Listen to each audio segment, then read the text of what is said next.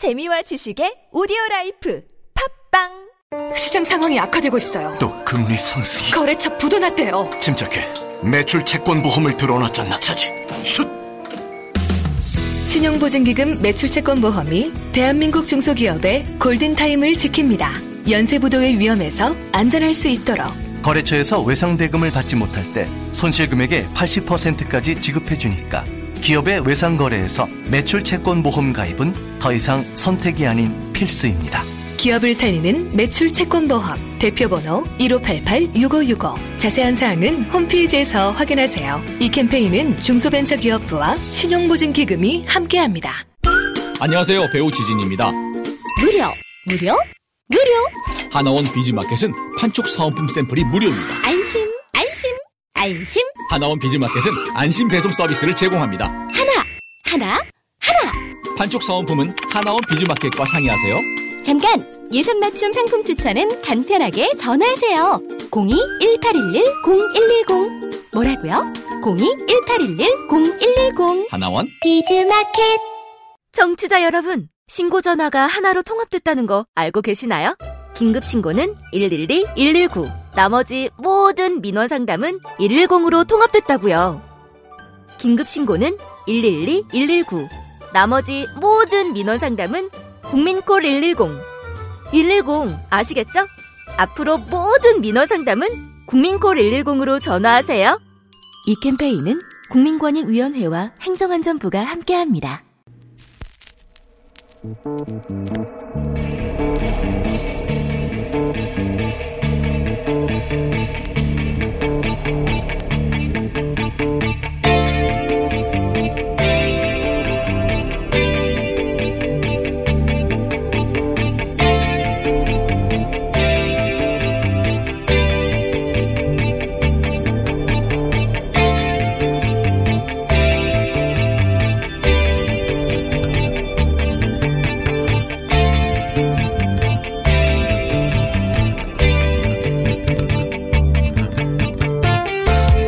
안녕하세요. 김호준입니다.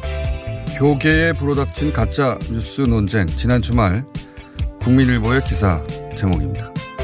가짜 뉴스를 처벌하면 국가가 옳은 의견만 보호하고 틀린 의견은 처벌하는 부작용이 생긴다. 표현의 자유는 소수 권력자만 누리게 될 것이다. 한국 교회 성도들은 양심, 사상, 표현, 종교의 자유를 지키기 위해 눈을 부릅떠야 한다. 이런 내용인데요. 이런 게 가짜뉴스와 진배 없는 기사입니다. 지금 문제가 되는 가짜뉴스는 다른 의견을 제시했기 때문이 아니죠. 다른 견해를 표현해서가 아니라 허위의 정보를 진짜처럼 의도적으로 위조해서 적극적으로 유통시키기 때문에 문제가 되는 겁니다. 평창 올림픽 때 북한이 땅굴로 남침한다. 국민연금 200조를 북한에 퍼준다. 김정은 위원장 벤츠를 문재인 대통령이 줬다. 개헌하자는 이유는 고려 연방제 때문이다. 국제형사재판소가 박근혜 무죄 석방을 결정했다.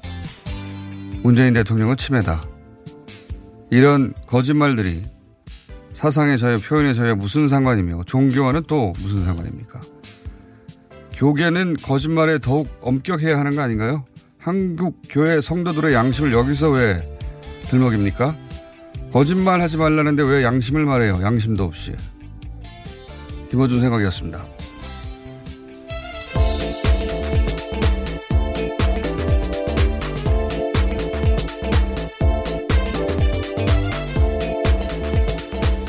시사인의 김은지입니다. 네. 요즘 그런 게 있어요. 그 이거 종교 탄압 프레임으로 가짜뉴스 논쟁을 몰고 가려는 의도가 다분히 보이는 물론 성공하지 못하고 있습니다만 그런 프레임 을 다분히 드러내는 기사들이 있습니다. 지금 방금 어, 소개한 기사뿐만 아니라 기독교와 한결의 전면전이다라든가 기독교 전체 혹은 한국교 성도들을 여기서 왜 들먹입니까? 그거는 한국 교회에 대한 모독이에요. 네, 그렇죠. 예. 거짓말, 그러니까 가짜뉴스라는 어감이 약해서 이게 얼마나 심각한지 전달이 잘 안 되는 측면이 있는 것 같아서 이건 날조 뉴스, 날조. 거짓말이죠. 예. 예. 완전한 거짓말이고 예. 거짓말로도 약한 것 같아요. 거짓말은 의도하지 않게 나오는 경우도 있고 어, 사람이 하루에 몇 번씩 크고 작은 거짓말 한대잖아요. 그런 게 아니라 이건 공장 체제입니다. 어딘가에서 특정한 목적을 가지고 누군가의 피해를 주려고 의도적으로 대량 생산해내는 어, 날조된 허위 정보거든요. 이거를 처벌해야 되는 거는 상식인 거예요. 여기서 표현의 자유나 종교의 자유가 나온다는 건 말이 안 되는 겁니다. 근데 이제 그런 프레임이 보이길래 몇몇 매체에서 이건 오히려 개신교에서 적극적으로 더 척결해야 되는 거죠. 그렇죠. 아주 소수 그리고 아주 작은 목소리에 불과하다는 식으로 이야기해야 될 부분들인데요. 그러니까요. 여기서 왜 교계가 전면적으로 나선다는 한국 교회 성도들이 종교의 자유를 위해서 눈을 부릅뜨라는 이런 기사가 나옵니까? 하도 어이가 없어서 소개해 드렸고요. 자, 첫 번째 뉴스는요. 네, 어제 마이크 폼페이오 미 국무장관이 네 번째 방북을 했습니다. 그 내용의 일부를 오늘 새벽 미 국무부에서 공식 브리핑했는데요. 김정은 북한 국무위원장은 사찰당 방문을 초청했다라는 겁니다. 풍계리 핵실험장이 불가역적으로 해체됐는지 확인하기 위한 목적인데요. 폼페이오 장관은 김 위원장을 평양에서 만나서 생산적인 논의를 했다고 대변인이 밝혔습니다. 이와 함께 2차 북미 정상회담에 대해서도 논의했다라고 밝혔는데요. 회담과 장소, 날짜를 위한 선택지들을 구체화하고 있다라는 겁니다. 뭐 여러 가지 얘기가 나오는데 이제 정리하면 결국은 어 북한은 어, CBID 과거의 용어로 치자면 요즘은 바꿨잖아요. FFVD라고 네. 하는데요. 어 그러니까 C 그 V하고 I 예. 검증 가능하고 그리고 불가역적인 이거를 하겠다는 거죠 이번에. 그래서 네, 초청하겠다라고 예, 하니까요. 그래서 전문가 지난번에는 기자들만 불렀는데. 네, 5월 24일에는 해외 사찰단의 참관 검증 없이 이루어졌습니다. 네, 전문가들 참관. 하게 하겠다는 것이고 사찰을 받겠다는 것이고 그리고 풍계리에도 상응하는 조치가 있다면 그렇게 하겠다. 여기 중요한 거는 미국이 무슨 상응 조치를 해줄 것인가에 따라 북한이 더더욱 파격적인 플러스 알파를 줄 수도 있다는 전망이 있었지 않습니까? 미국이 뭔가 상응하는 조치를 던졌나 보죠. 그러니까 이게, 진척이 된 것 같고 첫 번째 덩어리는 이거고요. 그러니까 북한은 뭘 하고 미국은 뭘 할지가 오갔다는 것이고 이 자세한 내용은 저희가 잠시 후에 어, 한반도 현인 정세현 장관님이 직접 북한에 다녀와서 어, 지난주에 다녀오셨거든요. 예, 북한에 다녀와서 처음 나는 방송인데 자세히 정, 정리해 를 주실 것이고 또 하나 큰 덩어리는 이제 그러면 이게 잘 진척이 된다면 이제 2차 정상회담. 네. 해야 될 거 아니냐. 여기서는 저는 중요한 대목이 미국이냐 아니냐인 것 같아요. 예. 미국이냐 아니냐. 미국, 어, 그러니까 제3국, 지난번처럼 싱가포르에서 벌어질 가능성 같은 거는 굉장히 적은 것 같고, 미국이냐 아니냐. 미국이 아니라면 결국 한반도 쪽 아니겠느냐. 판문점이든 평양이든. 네, 관련해서는 북한의 의중을 알 수 있는 기사가요. 뉴욕타임즈에 나왔습니다. 2차 북미 정상회담과 관련해서는 평양에서 개최를 희망한다라는 이야기들을 했다라는 건데요. 그와 관련해서 북한 관리들은 이번에 온 방북단에게 미국 중간 선거에 대해서 묻고 특히 트럼프 대통령에 대해서 관대한 지도자라고 하면서 트럼프 대통령이 없었으면 여기까지 오지 못했을 것이다라는 말도 덧붙였다라고 합니다. 그건 사실이죠. 그건 뭐 저희도 맨날 하는 이야기고. 근데 북한 입에서 이런 말이 나왔다는 건 재밌는 일인데요. 그렇죠. 네. 예. 미제 승리학이라고 항상 하던 북한에 대해 북한이 미국에 대해서 그런 표현을 미국 관료들에게 직접 했다는 이야기고요. 어, 그래서 평양, 북한 입장에서 평양을 당연히 원하겠죠. 전 세계 내내 보내는 메시지도 그렇고, 어, 북한 주민에게도 봐라. 미국의 대통령이 직접 오지 않았냐. 그건 뭐 당연한 이야기이긴 한데, 미국 쪽은 결국은 중간선거에, 만약에 이게 중간선거 전에 이루어진다면, 임팩트가 어느 쪽이 더 클 거냐. 중간선거는 미국에서 벌어지기 때문에 미국 현재 사고 싶어 하는 욕심이 당연히 있을 것이고 중간 선거 이후에 한다면 평양도 가능할 거라고 봅니다. 중간 선거 이후에 한다면 단순히 이제, 어, 중간 선거를 목표로 하는 게 아니라 전 세계적으로 더 큰 이벤트를 만들자면 평양도 생각할 수 있겠죠. 중간, 중간 선거 이전이냐 이후냐 그리고 미국이냐 아니냐 뭐 이런 게 남아 있겠죠. 네, 그래서 오늘 아침 조선중앙통신도 관련된 보도를 하고 있는데요. 김정은 북한 국무위원장의 말을 그대로 빌어서 조만간 제2차 조미 순회 회담, 그러니까 북미 정상회담이 관련한 훌륭한 계획이 마련될 것이다라는 것을 확신한다라는 멘트도 있습니다. 김정은 위원장이 이렇게 그 공식 매체에 나와서 얘기를 했다는 건 조율이 거의 돼서 이제 하긴 한다는 거죠. 예. 만약에 김정은 위원장이 말했다가 안 되면 어떡해요. 예. 북한에서는 그건 있을 수 없는 얘기이기 때문에, 어, 이제 중간선거 전이냐, 이- 근데 지금 빨리 하겠다는 식의 메시지가 여, 여기서 나오는 거 보니 중간선거는 이전이 될 수도 있겠습니다. 전문가들은 대부분 예, 트럼프 대통령도 네. 오늘 새벽에 그런 메시지를 남겼는데요. 가까운 시일 내에 김정은 북한 국무위원장을 만나기를 기대한다라고 했습니다. 그러면서 싱가포르 정상회담 합의에 관련해서 진전이 이뤄졌다라고도 밝혔는데요. 그러니까요. 그래서 하루밖에 반, 사실상 반나절밖에 안 만나 안 만나는 건데도 급하게 간 게 아닌가. 네, 식사 시간까지 포함해서 3시간 반 정도였고요. 예, 짧게 만나고 왔습니다. 그러니까 반나절. 만나고 네. 어, 오후에 어, 문재인 남쪽으로 대통령을, 넘- 예, 남쪽으로 만났습니다. 넘어서 문재인 대통령 만나고 그리고 나서 강경화 장관하고 한 시간 동안 덕대하고 뭐 그랬다는 거죠. 바쁘게 돌아다녔어요. 그리고 또 특이할 점은 지난번 3차 방북 때도 그랬지만 어, 그 이전에는 없던 일인데 그 방북할 때 폼페이오 장관이 기자단과 같이 갑니다. 미국 기자. 네, 그렇죠. 예.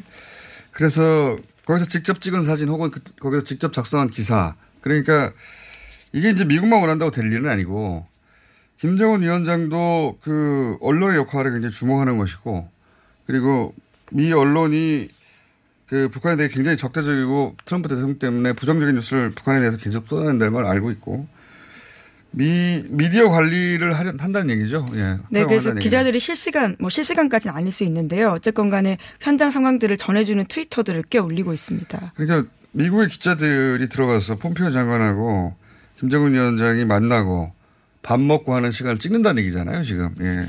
그래서 트위터에 올리기도 하고 바로. 네, 예서, 예정되어 있지 않던 식사를 하게 됐다라는 사실에 대해서도 놀랐다라면서 트위터에 올린 CBS 기자 멘션이 화제가 됐습니다. 그러니까요. 이렇게 동행, 기자들이 동행을 하고 자, 봐라, 북한이 변하고 있다는 걸 미국도 보여주려고 하고 북한도 거기에 대해서 어, 이 대목도 이전과 달라진 점입니다. 미국의 현직 기자들이 직접 가서 어, 대단한 내용이 아니더라도 실시간으로 뉴스를 전한다는 건 사진도 찍고 그리고 트위터에 올리고 그런 점이 있고요. 그리고 이제 계속 한 발 더 나간 한 발 더 나간 하는데 언론에서도 왜냐하면 폼페이오가 한 발 더 나간이라고 표현을 썼기 때문에 네, 그렇죠. 한 발을 어디로 더 나갔는지는 구체적으로 아직 안 나오고 있습니다. 예. 예, 또 미국이 취할 상한 조치에 관한 논의가 있었다라고 밝혔기 때문에요. 그것에 대한 것이 무엇인지에 대해서 굉장히 관심이 집중되고 있습니다. 예. 북한의 플러스 알파는 뭐냐, 뭐 ICBM 네, 관련된 조치가 아니겠느냐라는 ICBM 건데요. 뭐 폐기하는 거 하지 않겠느냐. 왜냐하면 눈에 보이는 조치를 하겠다는 게 이번의 방침이거든요. 예. 네, 그것이 또 선거에 영향 미칠 수 있다는 점에서 트럼프 대통령의 입맛에도 맞지 않겠냐라는 예. 예측이 나오고 있는데요. 그래서 지난 금요일 날 말씀드렸지만 어, 북미 주고받는 거래 대상의 프레임을 좀 바꿨어요. 지난번 애초에는 목록 작성이 최우선이었는데 목록 작성을 약간 뒤로 미루고 왜냐하면 목록을 아무리 작성해봐야 믿지 못한다. 거기서 늘 막혔었습니다. 예, 교착이 될 수도 있고 그리고 목록이라는 건 페이퍼이기 때문에 페이퍼를 들고 흔드는 건 선거에 무슨 대단히 큰 영향이 있겠냐. 않다라는 그러니까 건데요. 네. 폭파하고 막 미사일 부시고 그래야지 효과가 크니 실물로 먼저 하자.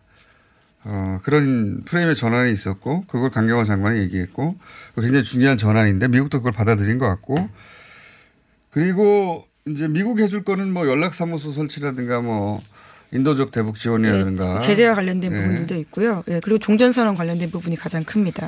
종전선언은 이미 넘어간 것 같아요. 네. 예. 그 다음 플러스 알파를 각각 뭘 할 건지 영병과 종전은 넘어간 것 같고 각각의 플러스 알파가 뭐냐 이런 얘기가 오가지 않았는가. 뭔지는 모릅니다. 근데 어, 언론에서는 그렇게 보도들을 하고 있습니다. 네, 어쨌거나 예. 트럼프 대통령이 직접 그것을 발표하는 모양새를 취해야 된다는 점들 때문에 그렇죠. 다들 함구하고 있는 것으로 보이기도 하는데요.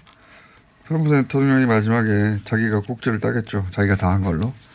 여간 그런 내용들이 언론을 통해 보도되고 미국 언론을 통해서도 보도되고 있고 다 전망과 추정이지만 예, 조금씩 조금씩 어, 이런 뉴스들은 흘리기도 하니까요.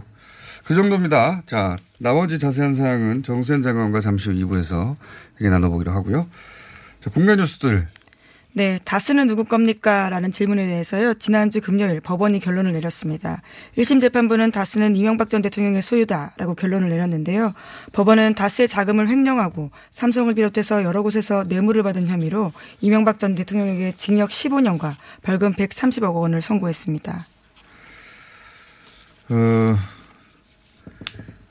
본인은 여전히 인정하지 않고 있죠. 다쓴 내 것이 아니라고. 네, 변호인들도 납득할 수 없는 판결이라고 반발하고 있고요. 대통령 이, 이명박 전 대통령과 협의해서 다음 주 정도 이번 주 정도에 항소 여부를 결정하겠다라고 네. 밝혔습니다. 재산에 관해서는 평생 거짓말을 해왔어요. 예.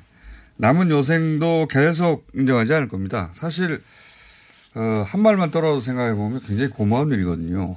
집 한 채밖에 없는데 지금 1조 대 회사를 자기 것으로 만들어준 거 아닙니까? 얼마나 고맙습니까? 그런데 어, 고마워하지 않고 있어요. 예. 이번 판결의 골자는 결국 다스 실소유주에 관한 거죠. 예. 나머지는 격과지고 다스 실소유주가 맞다 이게 판결이고 이 판결은 사실 끝이 아니고 시작입니다. 예. 아직도 남아 있는 큰 두 덩어리가 하나는 어, 비자금이죠. 예. 이 돈을 회수해야 그래서 국고에 기속되어야 돈 문제는 끝이 난다고 저는 보고 이 회수 프로젝트는 아직도 진행 중이고요. 자원외교, 뭐 방산 비리와 밀접한 관련 있는 돈들일 거라고 저는 보고 있습니다. 또 하나는 사대강이죠. 큰 덩어리 중에 하나는 돈은 회수하면 되지만 자해는 간단하지가 않거든요. 예. 멀쩡한 강을 돈 때문에 판 거 아닙니까? 그래서 지금 강이 죽어가는 거 아닙니까? 이 대목은 어, 뭐 공소시효나 여러 가지 어려움 점 때문에 법적 처벌을 못하더라도 차근차근 다 핵심 책임자들을 밝혀서 역사책 이름에 남겨둬야 되는 겁니다. 이 사람들이 돈 때문에 강을 망친 사람들이라고. 네, 그리고 댓글 작업과 관련해서도 이명박 전 대통령이 지시한 음성 녹취가 나왔다라는 보도들이 있었는데요. 그와 관련된 수사도 계속 진행되고 있습니다. 추가 기소가 되겠죠. 예. 예, 이제 이 15년은 이명박 전 대통령과 관련된 모든 것이 아니라 다스와 관련된 어, 판결이다 보시면 됩니다. 20년 구형했기 때문에 구형했기 때문에 15년은 그 자체는 적절한 것 같고요. 저희가 사부에서 오랜만에 양질 변호사와 함께 이 문제는 쭉 다뤄보겠는데 다른 판결도 있었어요. 그 네, 신동빈 롯데그룹 회장과 관련된 선고도 있었고요. 뿐만 아니라 김기춘 전 실장과 조윤선 전 문화부 장관과 관련된 선고도 있었습니다. 김기춘 비서실장은 들어가고 조윤선 어, 그다음 신동민 회장은 나왔죠. 예. 네, 화이트리스트와 관련돼서요. 박근혜 정부의 불법 보수단체 지원 혐의로 기소됐던 김기춘 전 실장에 대해서는요. 1심에서 실형 선고, 그러니까 1년 6개월 실형을 받고요. 법정 구속됐습니다. 반면에 조윤선 전 장관은 같은 혐의로요. 집행유예가 선고가 됐습니다. 그러고 보니까 이 수많은 이 이명박 전 대통령 관련 기사 중에 다 쓰는 누구 겁니까라고 다 제목을 쓰면서 어, 김호준 주진에 언급하는 기사는 하나도 없어가지고 제가 언급합니다. 예. 수고했습니다. 예, 수고하셨습니다. 하고 아니 이 큰 돈을 찾아줬는데 이명박 전 대통령 쪽에서 저희한테 돈 잃어버렸다 찾으면 10% 줘야 되거든요. 10%안 줍니까? 큰 회사를 찾아드렸는데. 자, 그건 그렇고 롯데 신동민 회장 어 네, 역시나 재벌 봐주기 사무법칙 통한 게 아니냐라는 비판을 음. 사고 있는데요. 원래 1심에서는 2년 6개월 징역을 선고받고 법정 구속된 바가 있는데 2심에서 집행유예 선고받고 나왔습니다. 저는 롯데 신동민 회장은 1심에서 이재용 부회장 때문에 구속이 된 것이고 2심에서는 이재용 부회장 때문에 석방된 거라고 봅니다. 둘 다. 예, 1심에서는 재벌들 다 풀어준다. 어, 그런 소리 들을까봐 엄격하게 한 것 같고 2심에서는 훨씬 액수, 액수도 많고 재질도 훨씬 더 나쁜 이재용 부회장도 집행유예 마당에 어, 이재용 부회장 집행유예를 정당화하기 위한 측면이 하나 있고 소위 이제 정영식 판사의 판결을 정당화하는 거죠. 그보다 더 중요한 건 강요에 의한 피해자일 뿐이다 하는 프레임 역시 어, 이재용 부회장을 풀어준 정영식 판사의 판결 논리였는데 이 논리를 신동민 회장 때 한 번 더 보여주는 겁니다. 한 번 더 보여줘서 이재용 부회장의 대법원 판결에 영향을 줘보겠다는 보석. 그러니까 구속도 이재용 부회장 때문에 된 것이고 저는 이번에 집행유예로 석방된 것도 이재용 부회장 땀이라고 봅니다. 마침 박근혜 2심 때 굉장히 엄격하게 판결을 해서 이재용 부회장이 불리해졌거든요. 어, 그걸 신동민 회장의 판결로 다시 좀, 어, 기회를 만들어 보고자 하는 삼성의 노력이 결실을 거둔 것이다.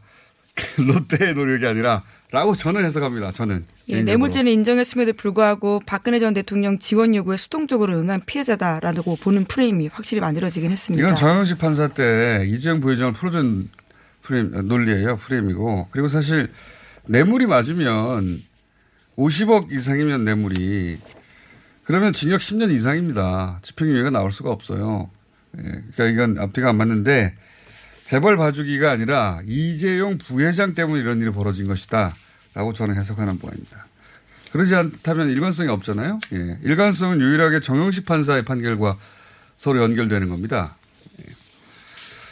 자, 그러니까 신동 회장은 이재용 부회장 때문에 구속됐다가 이재용 부회장 때문에 석방된 거라고 저는 해석하는 바이고요. 어, 그리고 이번 주요 판결들, 판결이 많았잖아요. 주요 판결 중에 눈여겨볼 대목은 개인적으로 직권남용 부분이라고 봅니다. 예, 이거는 네.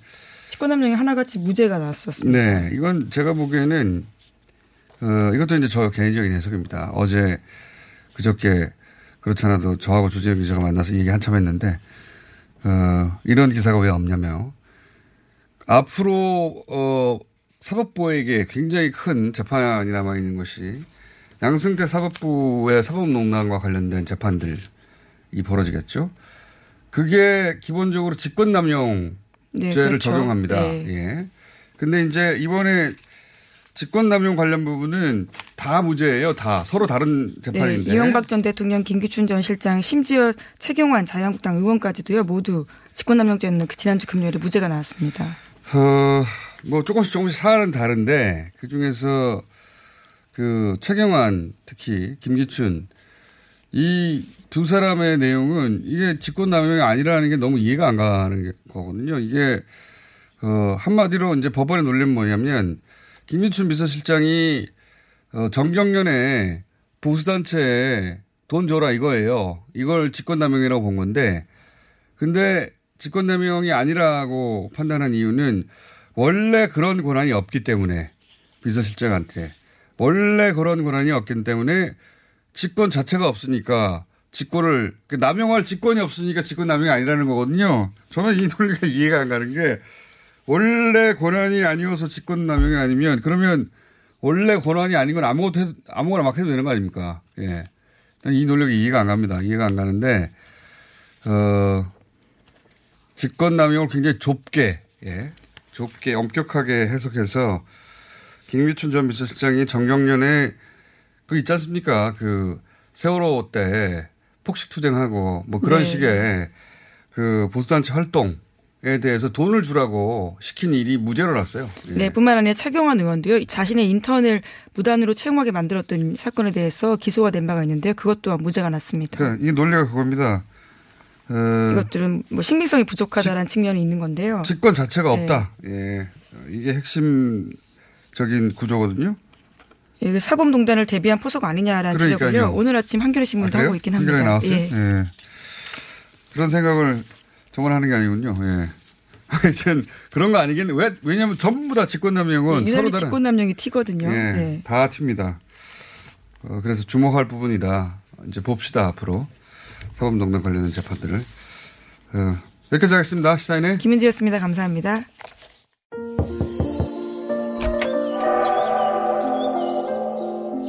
마세요. 대장이 양보하세요. 얼짱어진 능력은 그 부드러운 미궁 대장사랑. 아무도 몰랐어요. 제가 벌써 사고 나온 걸.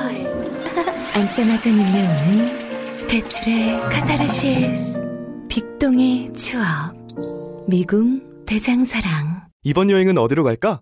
일정은? 항공은? 호텔은? 아 너무 어렵네 여행 상품 결정하기가 수학 문제만큼 어려우시죠? 이럴 때일수록 정석으로 가야 합니다.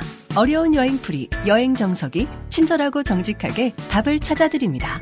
하나투어 공식인증 예약센터 여행 정석 02-756-0003 여행 정석을 검색하세요. 정직한 여행사 여행 정석 02-756-0003 오빠, 오빠한테서 매력적인 향기가 나는데? 어, 역시 박지희. 한 방에 알아보는구만. 헤이브로 올인원 파워바로 샤워하고 왔지? 아, 이 오빠 여자들이 좋아하는 건 어떻게 알고? 확실히 헤이브로 올인원 파워바 쓰는 사람 옆에 가면 뭔가 다른 느낌이 있어. 은은한 향기가 나면서 어, 또 섹시해 보이기도 하고. 그래서 이 오빠가 쓰는 거 아니겠니? 박지희가 추천하는 올인원 향수 비누. 지금 포털에 헤이브로 검색하세요.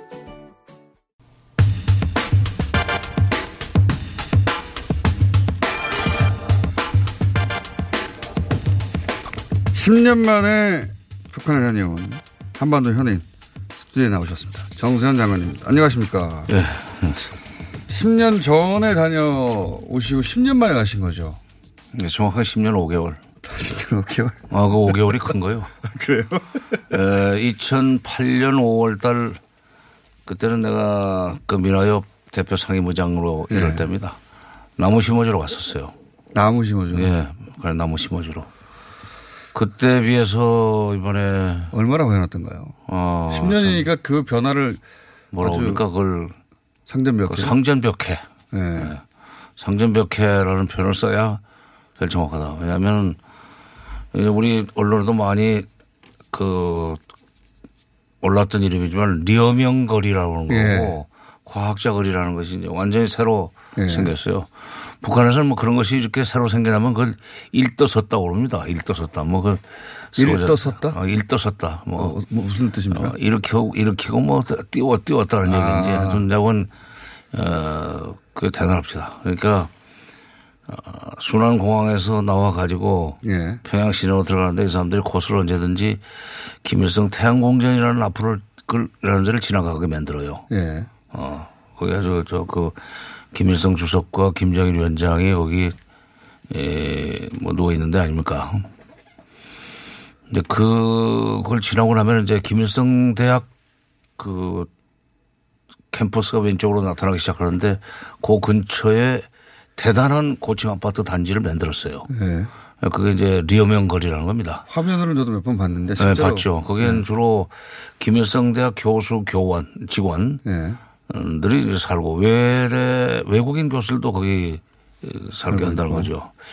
그래서 참, 야, 이게 아니 지난 10년 동안에 대북 제재는 날로 개수가 늘어났는데 네. 그게 무슨 그 제주로 이렇게 세웠는가? 또 그다음에 과학자 일도 세우나요? 일도? 어, 이렇게 그 집 같은 것이 그러니까 어그 새로 생기는 걸 일떠 일, 일떠 세운다 고 그러죠. 일도 세운다. 네. 예. 일떠 섰다 일떠 세운다. 근데 그 또 대동강가에는 이제 과학자 거리라는 게 생겼어요. 예. 그, 그 쑥섬이라고 48년에 김구 선생이 그 회의로 가셨던 데가 이제 쑥섬인데 쑥섬에 평양 과학기술전당이라는 걸 세워놨는데 그것도 멋지더군요. 아, 그것도. 대단해요. 예. 그러니까 일종의 과학 입국 어린애들이 과학에 대해서 관심을 가지도록 음. 어, 세운 그 공간이죠. 그런데 그, 그, 그 다음에 그 과학, 거기 과학자들과 그 다음에 강 건너에 있는 평양 시내에 있는 평양역 근처에 있는 김책공대에 있는 교수, 교원, 직원들이 살, 살도록 해주는 것이 과학자거리입니다. 그런데 과학자거리라는 걸 보면서 아, 우리나라도 사실은 박정희 대통령 시절에 미국에 있는 과학자들을 한국인, 한국계 과학자들을 상당히 그, 어, 우대하면서. 어, 우대하면서 그 조명해 왔었죠. 근데 그때 우리 그 과학자들을 우대하면서 키운 것은 주로 응용과학 쪽이었었어요. 예. 당장 써먹을 수 있는 뭘 개발하라. 네. 그래서 우리는 과학이 돈 돼야 된다는 인식이 강하죠, 지금도. 근데 북한은 수학, 물리, 화학, 생물 쪽에 이 기초를 튼튼히 먼저 해주는 아? 그런 쪽으로 시작을 해요. 북한 교육 방침이 원래 그렇습니다. 그러니까 김일성 대학의 그게 맞죠, 사실은. 어, 그게 맞죠. 예. 그러니까 그게 그게 이제 결국 컴퓨터 공학이라고 할까 이런 면에서는 북한이 세계적인 수준을 달릴 수 있게 해주는 기초입니다. 아, IT 우리보다 세다고 봐야 돼요. 이제 그걸 보면서 아, 이게 과학 입국을 위해서 지금 본격적으로 투자를 하는구나. 그런데 그 10년간의 제재에도 불구하고 그렇게 일떠, 일떠 세울 수 있었던 원동력은 뭐냐 혹은 뭐 기반은 뭐냐 그 질 말씀하셨잖아요. 그게, 그게 결국 이제 제재가 어떤 점에서는 그 북한 경제를 나쁘게 만들면은 어렵게 만들면은 뭐 붕괴해서. 비핵화를 예. 어, 쉽게 하고 나올 거다, 손 들고 나올 거다 하는 게 미국의 예, 그 판단이었는데 그게 이제 틀렸다는 얘기고 두 번째 그러면 그, 그 자금과 그 자재는 어디서 왔느냐 역시 중국 쪽에서 왔다고 봐야 됩니다. 중국 쪽에서. 강 건너서. 네, 중국 그러니까. 세멘트고 철근이고 무슨 뭐 중국 그 단동 쪽에서 레미콘 차가 또는 훈춘 쪽에서 레모콘차가 북쪽으로 들어가는 장면은 여러 번 목격됐기 때문에 레모콘차는 없어요. 북한에는. 북한에서 해가지고 들어가서 쏟아 붓고 나와야 됩니다. 뭐 그런 식으로 해가지고 그 건설한 걸 보고 어, 이게 앞으로 제재를 계속 해야만 비핵화가 완전히 끝날 때까지는 제재를 계속해야 된다는 논리. 그, 그 미국의 정책이 이게 실제 사정을 잘 모르는 얘기를 거라. 해줘야 되는데 그걸 네. 알려면은 폼페오가 10여 년 전에 평양에 가보고 이번에 가야 그, 아, 이거 소용없었구나 한 걸 깨달을 수 있죠. 지금, 지금 가면은 그렇죠. 항상 그런 줄 알고. 그렇지, 그렇지. 아, 이거, 아. 이거, 이거를 좀 조이면은 더, 더 이상 어, 버티지 못하지 않겠는가 하는 어, 잘못된 판단을 할 수가 있다고 음. 봤어요. 자, 그, 그 거리, 10년만 안 했더니 상전벽해였다. 예. 그 외에 또 바뀐 거 없음, 느끼기에. 사람들이 북쪽 사람들도 예. 뉴스 공장을 많이 듣습니다. 아, 그래요? 아, 진 농담 아니야. 농담 아니요? 어. 자꾸 그리고 무슨 현인 현인 그러니까. 예. 북쪽 사람들 사람들 거기 그 세뇌가 돼가지고 예. 그 전망들을 정확하게 해주신단 말입니다. 뭐 그러면서 아, 장관님을 북쪽에서도 현인이라고 부릅니까, 이제? 아니 여기서 그러니까 아니 그렇게 현이라고 부르진 않는데 예, 여러 가지 언론에서 뭐 뉴스 공장 같은 데서도 아주 전망을 하- 하시는데 예. 우리가 볼 때 결국은 그쪽으로 가더군요. 정확하게 이런 얘기를 해요. 그러니까 이게 좀, 좀 잘못하면 좀 사람 뭐 팔보칠 되는데 하여간 뉴스 공장의 그 위력이 대단하니까 앞으로도 어, 잘 하시라고. 아니, 장관님 이번에 가셔가지고 뉴스공장에 김정은 위원장 인터뷰 추진해 주시기로 하셨잖아요. 그런 얘기를 김정은 위원장한테 직방으로 보고 올 수 있는 사람을 만나야 되는데 네. 어, 이번 행사 과정에서는 그런 급에 있는 사람을 보지는 못했어요. 아, 김여정 부부장 정도를 아, 그 만나야 정도는 돼야 돼요. 나머지는 소용이 없습니까? 아, 뭐 없어요. 소용이 없어요? 네. 김영남 위원장도 뭐그안 됩니까? 그, 그 정도는 오로지 김여정 부부장을 만나야 되는 겁니까? 정도. 어. 김여정 부부장부터 일단 먼저 그럼 제가 만나는 걸로 추진을 해야 될 것 같습니다. 어, 자, 어, 다녀오신, 그 북한 그 주민들의 옷차림새나 뭐 혹은 뭐 활기참이나 혹은 뭐 이런 것도 다 변, 변한다고. 네, 그러니까 도시 물론 이제 평양시는 어떤 점에서는 그 상징성 때문에도 상당히 가꾸는 도시입니다. 예. 어, 다른 지역은 좀 열악하다고 봐야죠. 그러나 그것이 이제 도농 격차는 있고 평양과 그 지역 도시 간의 지방 도시 사이에 차이가 있다 할지라도 그만큼 맺는 것은 제재가 사실은 손방망이였다 하는 걸 반증하는 거고 또 하나 조금 전에 말씀하신 것처럼 북한 주민들의 소위 그 행색이 예. 뭐 차림새라든지 얼굴 그 이 윤기라든지 이런 것이 10년 전에 비해서 상당히 좋더라. 달라졌어요. 그것도 역시 음. 생활에 궁핍하지 않았다는 증거입니다. 예. 그러면은 그것도 어 제재가 그렇게 별로 북한을 고통스럽게 만들지 못했다는 증거죠. 자, 이번에 폼페이오 다녀간 거 있지 않습니까? 네, 네. 결과적으로는 대체로 잘 된 걸로 보이죠? 아, 그럼요. 네. 예, 그 떠내려갈 뻔 했던 북미 협상이 다시 지금 재개될 수 있도록 물론 이제 문재인 대통령의 919, 918, 919, 920 9월 방북과 평양 공동선언이 예, 나온 뒤에 919, 924 아, 북미 정상회담, 아, 한미 정상회담을 통해서 그런 날짜들은 다 어떻게 오십니까? 그냥 외치는데 그걸 어떻게 제가 뭘 여쭤보면 항상 그 날짜를 말씀하시니까. 어, 시간까지 말하면 시간 많은데 그러면 이제 저 사람들 싫어하니까 내가 그 정도까지만 시간도 얘기하고. 다 기억나세요? 아니, 그러니까 그, 이 자료를 읽을 때 그냥 이렇게 사진이 찍히듯이 좀 기억이 돼요. 아, 포토 네. 메모리시구나, 그 유명한. 네, 일부러 외우려고 하시는 게 아니라 보면 그 젊었을 때 그래도 이제 나이가 드셔 가면서 이렇게 좀 포토 메모리가 희미해지지 않습니까? 근데 우리 손자가 그러더라고. 그래요? 딱 보면 그게 정확하게 기억을 해요. 근데 그거는 유전자 건너뛰고 예. 그, 이, 이 잊어버리셨죠? 좀 잊어버려서 못 얘기해요. 날짜는 다 기억하는데 아니 폼페이오 방북의 어. 성과 그러니까 그 어, 9월 다시 24일 날. 북미 협상의 불씨가 네. 살아나고 어, 트럼프 대통령과 김정은 위원장의 2차 북미 정상회담 날짜를 잡기로 지금 합의까지 하고 왔으니까 어, 그렇게까지 될 때는 김정은 위원장이 비핵화 관련해서 상당히 적극적인 제안을 북- 미국한테 했다고 봅니다. 그 대신 김정은 위원장 스타일도 그렇지 않습니까? 그렇죠. 예, 과감하게 막. 예. 그 대신 아마 지금 미국이 공개는 구체적으로 안 해서 그러는데 미국한테 상당히 많은 그 성 조치를 요구를 했을 거예요. 그러니까 어디서 이제 그런 것을 읽을 수 있냐면 본표 장관을 수행했던 미국 관리가 여기 한국에 들어와서 어, 이번에 에, 큰 진전이 있었지만 앞으로 시간과 노력이 많이 드는 그, 이, 일을 해야 될 것 같다. 시간과 노력이 많이 든다. 아, 그러니까 영어로 그 H-A-U-L, 그 잘못하면 그 구멍으로 야- 그 홀로 들고 수 있는데 홀, 이- A long 홀이 될 거라고 그랬어요. 네. 어, 골프장의 그 롱홀이 아니고. 네.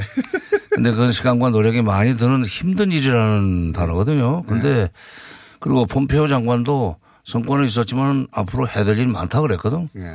그 얘기는 김정은 위원장이 미국 당국에 제안한 여러 가지 그 전향적인 비핵화 어 일정표라든지 이거에 상응하는 조치를 해 주려면 어 비건과 최선희의 협상이 여러 번 열려야 되고 그러려면은 미국도 준비를 많이 해야 된다는 김정은 위원장이 뭘 많이 내놨다는 거 아닙니까? 많이 내놨.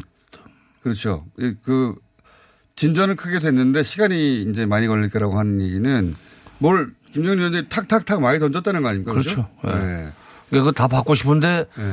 그게 공짜는 아니지. 그러니까 미국이 해줘야 되는데 아마도 그럼 미- 탁탁탁 내놓은 게 뭘까요? 영변은 이미 나왔던 얘기고. 그렇죠. 이제 핵무기나 또 ICBM까지도 예.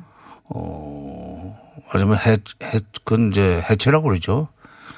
어, 핵무기 해체, 그 다음에 ICBM 해체 이런 것도 어, 북한이, 아니, 미국이 거기에 상응하는 조치만 하면 얼마든지 짧은 시간 내에 할 수 있다는 식의 얘기를 했을 거예요.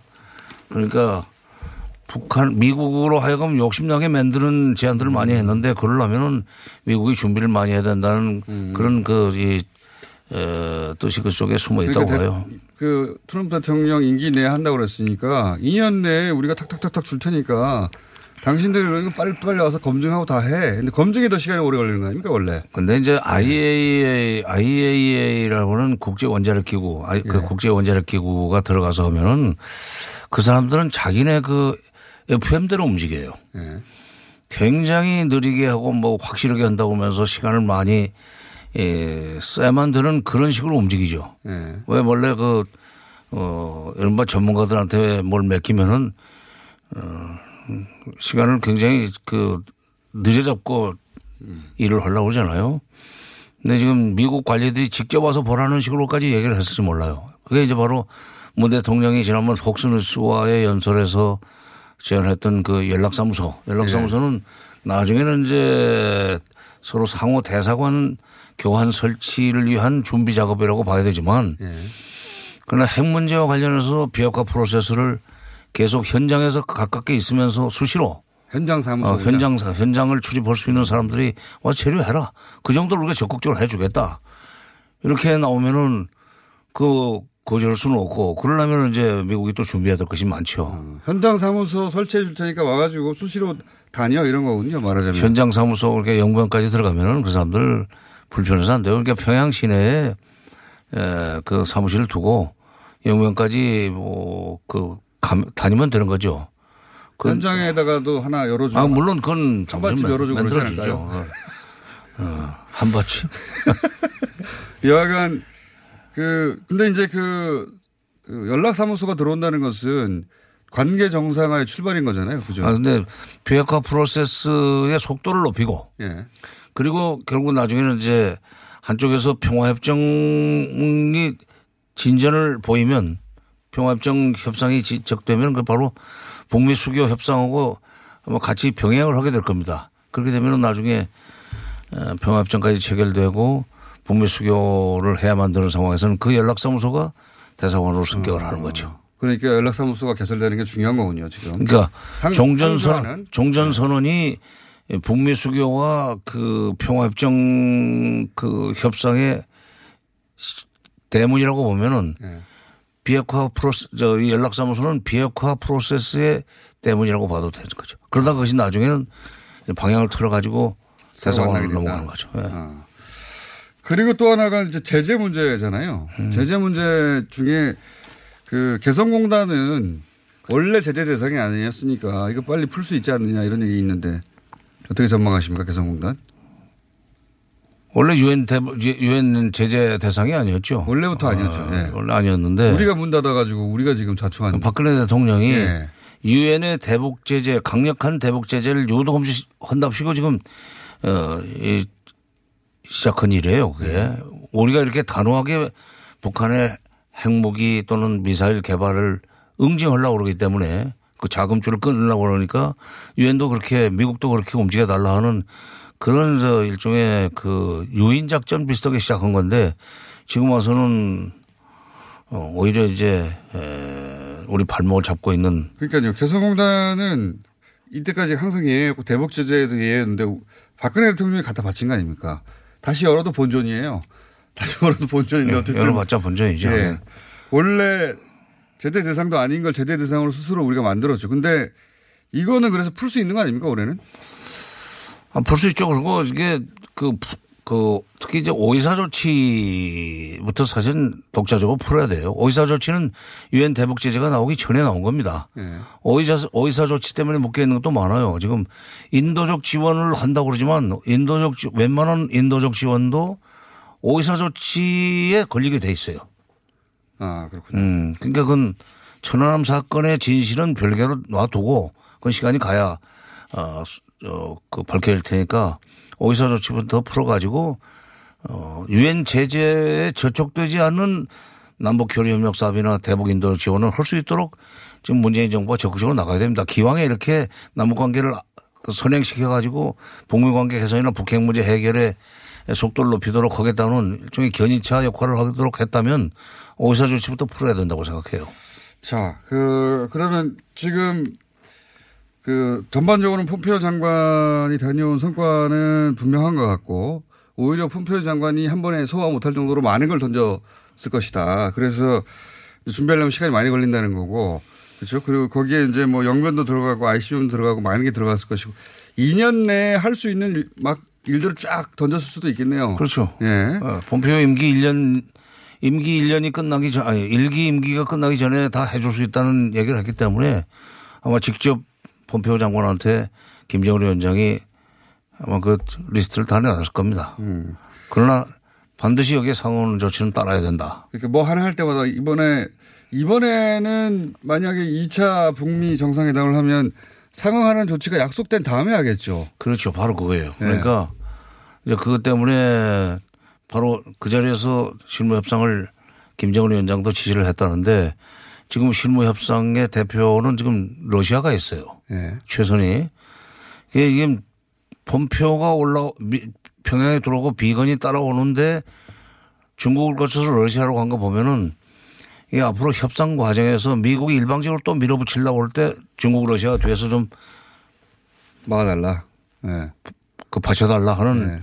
그런 그 이 지원 저 원조 요청 어, 뭐 지원 요청이죠. 이걸 간것 같고 그렇게 되면은 어 이제 그 돌아오면은 뭐 비건과 최선희의 협상이 이제 시작이 될 텐데 거기서 의제도 조율이 될 거고 시간과 장소도 결정이 될 겁니다. 그렇게 되면은 어뭐 금년 중에 북미 정상회담은 열릴 가능성이 있는데 그게 이제 관건이 이거지 않습니까? 중, 그 중간선거 전에 하느냐 후에 하느냐 그리고 한다면 어, 미국 내에서 하느냐 미국 이외 장소에서 하느냐. 근데 무슨 시간 문제를 보면은 미국은 아니 미국의 입장에서 본표 입장에서는 그 괜히 일찍 했다가 나중에 그거 아니 그것 때문에 중간 선거에 악영향을 줄 수 있으면은 뒤로 미룰 나올 거고 예. 반면에 북한으로서는 중간 선거 끝나고 난 뒤에 트럼프의 국내 정치 지형이 바뀌어 가지고 그렇죠. 정책이 바뀔지 모르니까 일단 어 빨리 하고 빨리. 해서 네. 기정사실화 하고 싶을 텐데 그러니까 트럼프가 빨리 하고 싶을 정도로 많은 걸 한꺼번에 확 내놓고. 그랬을 것 같아요. 예.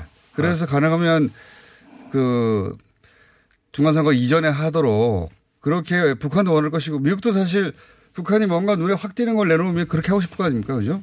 그러니까 그, 그 중간 선거에 긍정적인 영향을 미칠 정도의 손에 잡히는 성과가 그러니까요. 나올 수 있다면은 그럴 수 있죠. 근데 장소 문제는 장소도 구체적으로 뭐 몇 개를 선택지를 내놨다고 그러는데 공개를 안 하니까 모르지만 일단 지난 6월 12일 날 김정은 위원장의 백악관 방문을 초청했단 말이죠. 예.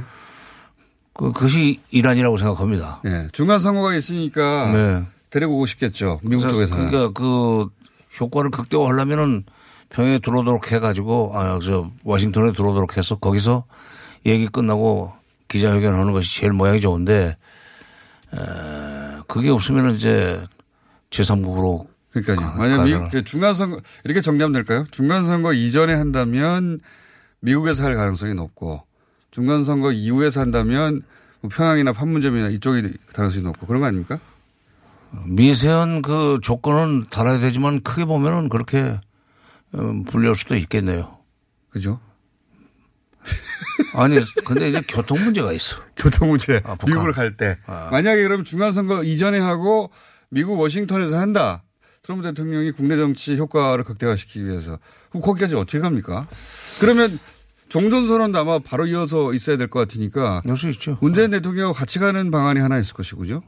그렇지 이제 문재인 문 대통령이 비행기를 끌고 순환공항에 가서 네. 대우가 좀 모양 좋게 가면은 그러면 민족 공조라는 식으로도 미워할 수도 있고 그 모양이 북한, 좋은데 북한이 그걸 받아들일까요? 자존심상? 아니 근데 중국 비행기 타고 가는 것보다 낫지 빌려 타고 가는 것보다 낫지. 그렇긴 그렇습니다. 예. 저는 그- 당연히 그렇게 생각하는데 북한 입장에서 그렇게 생각할지는 모르겠습니다. 많은. 아니요 그그 김정은 위원장과 최근 북한 그 지도부의 여러 가지 그 유연함으로 볼 때 가능하다? 유연함으로 봐서는 예. 그거 뭐 그러면 그때는 한반도기 걷다 장착해서 비행기에 타고 가면 되겠네요. 어, 그래야지. 예. 한 가지만 여쭤보게요. 네. 갑자기 미소를 지으셔가지고. 답방 이지 않습니까? 네. 서울 답방. 능라도 있지 않습니까? 네. 저는 그게 계속 생각이 나가지고 오면 어디 그 잠실 이나 상암 같은 데서라도 안 될까요? 그건 위험하죠. 아니 그러니까 저는 광화문을 생각했는데 그게 하도 다들 전문가들이 안 된다 그러니까 상암 경기장 같은 데서 하면 되지 않습니까? 근데 예. 국회 정도가 제일 좋죠. 아니 국회는 뭐 국회는 국회고요. 어이. 일반인들이 보고 싶은 거죠. 근데 일반인들. 일반인들을 보고 싶은 한 사람들이 거기 들어가려면은 그 검색 대 통과를 위해서 새벽부터 움직여야 할 텐데 그 그래도. 그래도 가요. 하기만 하면 장관님 그 아이디어는 어떠십니까? 상암에 이렇게 가- 거기는 통제가 되지 않습니까? 그나마 광화보다는 검색대를 잘 설치하고 그 불편을 다 감수하면서도 나 꼭 가서 보고 싶다 이런 사람이 있었지 않습니까? 장관님 좀 추진해 보시죠. 장관님 추진하시면 저도 옆에서 바람 잡- 잡을 텐데. 뭐 공장장이 계속 여기저기서 얘기해 보죠. 정 우리 당국이 그것을 이제 그 정수현 선택을 장관. 해야 돼요. 아이디어로서.